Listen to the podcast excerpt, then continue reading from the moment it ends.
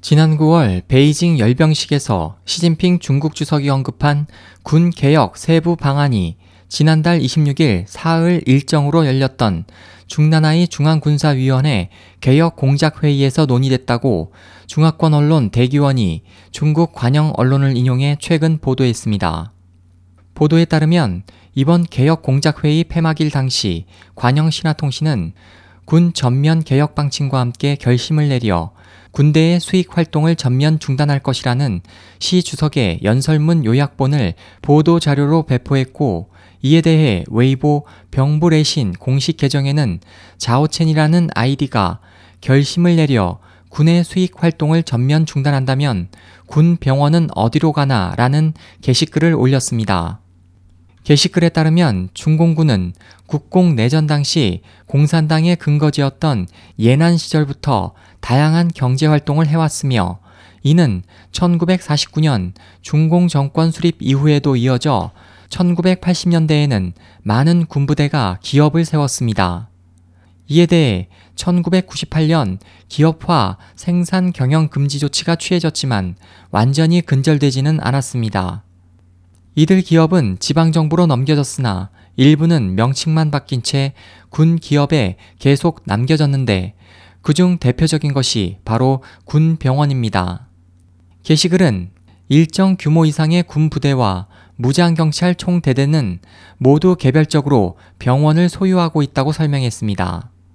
게시글은 또 중공군 사이트 군망이 지난 4월 보도한 시 주석 승인하에 2015년 전군에서 대외 수익 활동을 청산하고 법규 위반 문제 해결에 집중하겠다며 전군의 대외 수익 활동 관리 공작 지도자 소조가 초기 정리 및 상황 파악 업무를 계획할 것이라는 내용을 인용해 상황 파악이 정확히 어떤 의미인지는 알 수 없지만 결심을 내려 중단할 것이라는 표현으로 보아 군 병원과 대도시의 군사업체는 사업의 마침표를 찍게 될 것이라고 분석했습니다.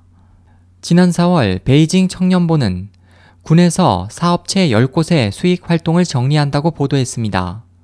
세부 내용에 따르면 중공군에서는 2013년부터 대외 수익 활동 정리 작업에 착수했으며 군 병원의 민간인 진료에 대해 수익 활동임을 명시했습니다.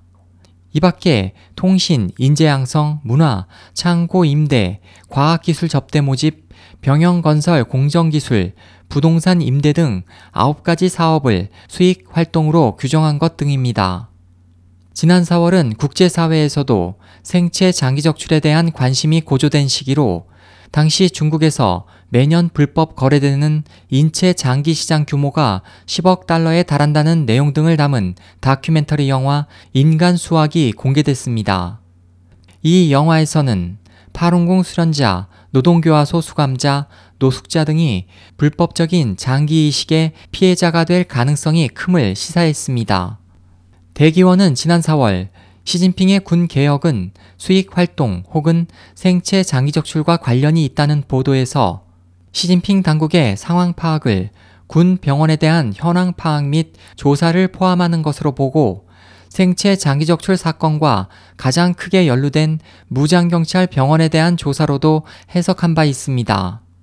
지난해 파룬궁 박해 추적조사 국제조직은 중공군 총후 군부 바이수중 전 위생부장이 장점인 전 중공 총서기가 파룬궁 수련자 장기를 이식에 사용하라고 직접 명령했으며 군에서만 이러한 살인 범죄를 저지르고 있는 것은 아니다라고 시인한 사실을 공개했습니다.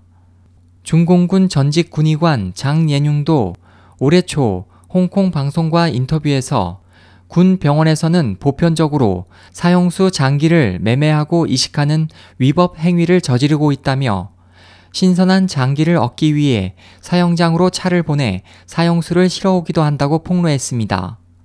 시 주석의 이번 군 수익 활동 중단 조치에 대해 일각에서는 군 병원을 통해 자행되는 파룬궁 수련자 생체 장기 적출 범죄를 종식하고 관계자 처벌을 시사하는 것이라는 관측이 나오고 있습니다.